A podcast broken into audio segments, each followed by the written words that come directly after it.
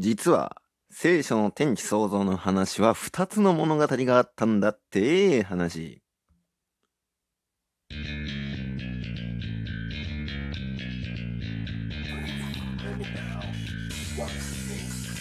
音声の未来を作りたい。島の未来もつなげたい。そんな野望を持つ男、大野のぞみが気になる。過去、現在、未来のトピック。そんな話をいたします。ノンシュタイン、今夜もスタートです。というわけで、えー本日から聖書シリーズのお話を始めようと思います。ということでね、えーまあ、新しいなんかあトピックというかあニュース的なトピックが入らない限りですね、えーちょっと聖書シリーズやっていこうと思います。このシリーズはですね、えー布教目的ではなく、えー教養としてのキリスト教、またユダヤ教、イスラーム、まあそんな聖書のお話を少しだけちょっと面白おかしく話していこうかなと思います。第1回というか、まあ実質第2回の、えー聖書シリーズの内容はですね、天地創造のお話でございます。皆様ご存知でしょうか？天地創造には2つの物語があるよっていうこと。うん、結構有名な話なんですけどね。で、その2つの物語とも、えー皆さんご存知だと思うんですけど、もしかしたらその2つは1つの物語だと勘違いされているかもしれない。と思ったので、そこら辺をちょっと解説していこうかなと思います。まず、えー天地創造というのは一体何なのかっていう話なんですけれども、えー聖書、まずユダヤ教、キリスト教、イスラム、これ同じ神様の、まあ同じ世界観によって形成されている、まあそういう宗教になるんですが、あその、まあ共通して天地創造という話はあります。で、同じ話です。あの、三つの宗教とも同じ話があります。で、三つとも同じように二つの天地創造の物語があるということですね。で、この天地創造の物語の最初のものを取るか、次のものを取るかによってですね、人間に対する考え方だったり、人権に対する考え方だったりってところが、えー180度変わってしまうというですね、非常に厄介な二つなが、なぜか聖書の中に、えー編纂されてしまったっていうところがあるんですよね。まず一つ目。これめちゃくちゃ有名です。神は7日間で世界を作ったっていう話です。これ有名ですよね。すごい有名。まずはじめに、光あれから始まるんですよね。まあ、全地は闇であったと。混沌であったというところから、あまあ神様がですね、1日目というところを踏み出すわけです。えー世界で初めて1日目という時を刻むわけですね。それまで闇というですね、時も何もないような世界から、あ1日目として、その最初のスタートの発砲といいますかね、えーその号令となったのが光あれだったわけですよ。で、こうして光があったというところから始まります。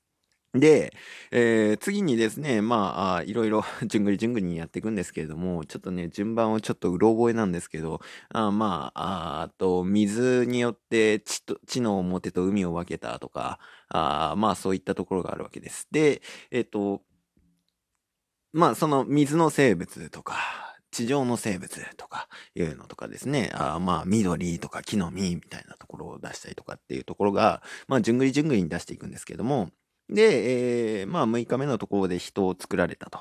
自分に似せた形として人を作られたというところが、で、えー6日目。そして7日目がですね、神はその全ての全世界の、えー自分が作ったものを見て、えーまあ、満足されてですね、で、お休みを取ると。だから7日目、つまり、えーまあ、キリスト教だと日曜日、ユダヤ教だと土曜日。まあ、キリスト教の中でもですね、セブンスデーという宗派があるんですけど、それは土曜日に、あの祝日としてするということを、まあ、決めてるわけですよね。うん。で、まあ、このですね、7日間で世界を作るという物語の特徴として、えーまずまあ、神が6日間で、えー世界を作ったっていう部分ですね。一回一回何々あれ。こうして何々があった。という、まあそういう文脈で語られるわけです。で、えーまあ7日目にお休みなんですけれども、えーでですね、もう一個の特徴としてはですね、作った後にですね、神はそれを良しとされたっていうふうに書いてあるわけです。これすべてのことに関して、神はそれを良しとされた。で、7日目非常に満足されたというふうになるわけですね。で、えーここでわかるのはですね、えー神というものが世界を作るときに、すべて自分がいいと思ったものを作ったんだっていう前提のもの作られてるんですよ。これすごいキーワードなんで、ちょっと覚えててほしいですね。うん。で、えー二つ目の天地創造の物語。これも皆さんご存知だと思います。アダムとイブの物語ですね。はい。このアダムとイブの物語なんですけれども、これがまたちょっとね、後々厄介なことになってくるんですよ。そのアダムとイブの物語はですね、まず楽園があったと。で、えーあらゆるものが手に入るという場所、えーがあったと。で、そこにですね、神様がですね、土から、えーこれ、アダマっていうんですけども、アダマ、土から、一人の人というのを生み出したんだと。で、これ、まあ、男というかね、として生み出したんだと。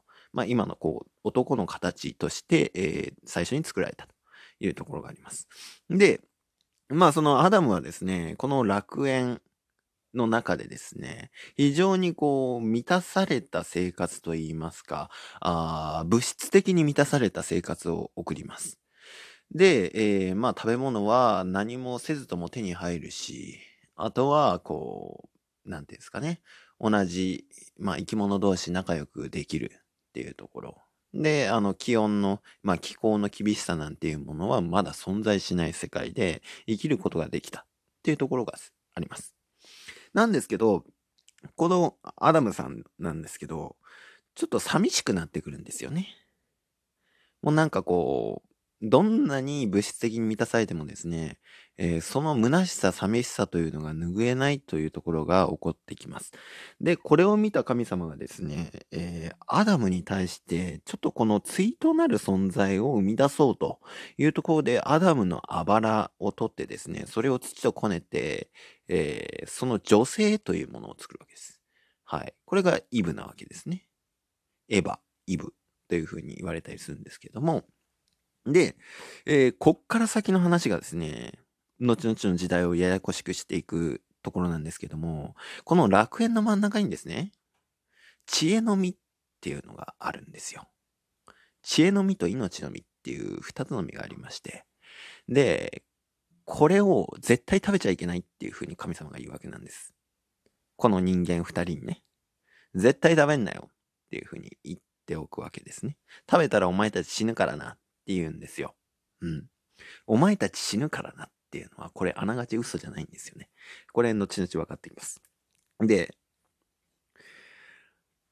ただですね、非常に美味しそうなんですよ。あのちなみに知恵の実っていうのはリンゴの形をしてるんですよね。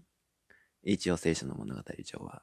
で、それで、まあ女性の方がですね、非常に心惹かれるわけです。するとですね、そんなイブに誘惑するものが出た。それが蛇だったわけです。蛇って、その時の聖書世界の中では手足があるんですよね。はい。手足のあるこの蛇のようなもの、うん、打足がついたものっていうんですかね。うん。これがですね、非常に誘惑を仕掛けてくる。いや、神はあんな風に言ってんだけど死にはしないと。で、知恵がつくんだっていう風に言うわけですね。で、まあ、イブはすごい心惹かれてですね、誘惑に負けて食べてしまう。そしたらとっても美味しかった。そして、それをですね、アダムにもお勧めするわけです。美味しいですよ。私死にませんよね。みたいな感じでね。で、アダムはアダムでですね、えー、その誘惑に負けて食べちゃうわけです。一緒になって。するとですね、二人は気づいてしまった。自分が裸であるということを気づいてしまうんです。それで恥ずかしくなってですね、そこら辺にあった植物で腰をまとうということをするんですよね。するとですね、神様がこう、その楽園のとこを散歩して来られると。散歩してくるっていうのがなんか変なんだけど。で、それで、このどこにいるんだって、二人はですね、怖くなって隠れてるわけです。恥ずかしくて。それで、どこにいるんだって、アダム、どこにいるんだって言うから、アダムはですね、観念してですね、いや、恥ずかしくて隠れておりました。恥ずかしいなんてことはなんでわかったんだっていうふうに言うわけですよ。怖いね。い、それで、女が誘惑して、私に知恵の実を食べさせたんですみたいな風にアダムは言うわけです。そしたらですね、イブはですね、これ、この時、女はっていう風に言うんですけど、女は、蛇が私をそそのかして、で、実を食べさせたんですっていうわけです。そしたらですね、まあ神は、まあ、大変お怒りになると。それで、この楽園から追放する。エデンの東に追放する。ね、そういう風に言うわけです。で、それで外のですね、混沌とした世界に放り出されるわけです。そこでは、こう、ご飯っていうのは勝手に与えられるわけではなくて、取りに行かないといけない。というね、世界。そして、女に対してですね、神はある試練を与えます。それが、お前はこの先、生みの苦しみを味わうことになる。お前たちはこれから死というものに直面することになるわけだから、子孫を残すということで生き延びていく。というところでね。生みの苦しみを覚えることになる。お前は非常に痛みを伴った苦しみを覚えるんだみたいなところを言われるわけですよ。うん。で、まあ、そっから先、どういうふうに、この、キリスト教世界にとってですね、非常に不都合なことにつながっていくのかということを次回お話ししようと思います。というわけで、えー、本日のノンシュタインいかがだったでしょうかということで、実は天地創造には2つの物語がありまして、実はですね、キリスト教の中には3つ目の天地創造の話があるんです。ってところも、まあ次回か次次回くらいね、お話できたらというふうに思っております。というわけで本日はこの辺で、また次回お会いしましょう。バイバーイ。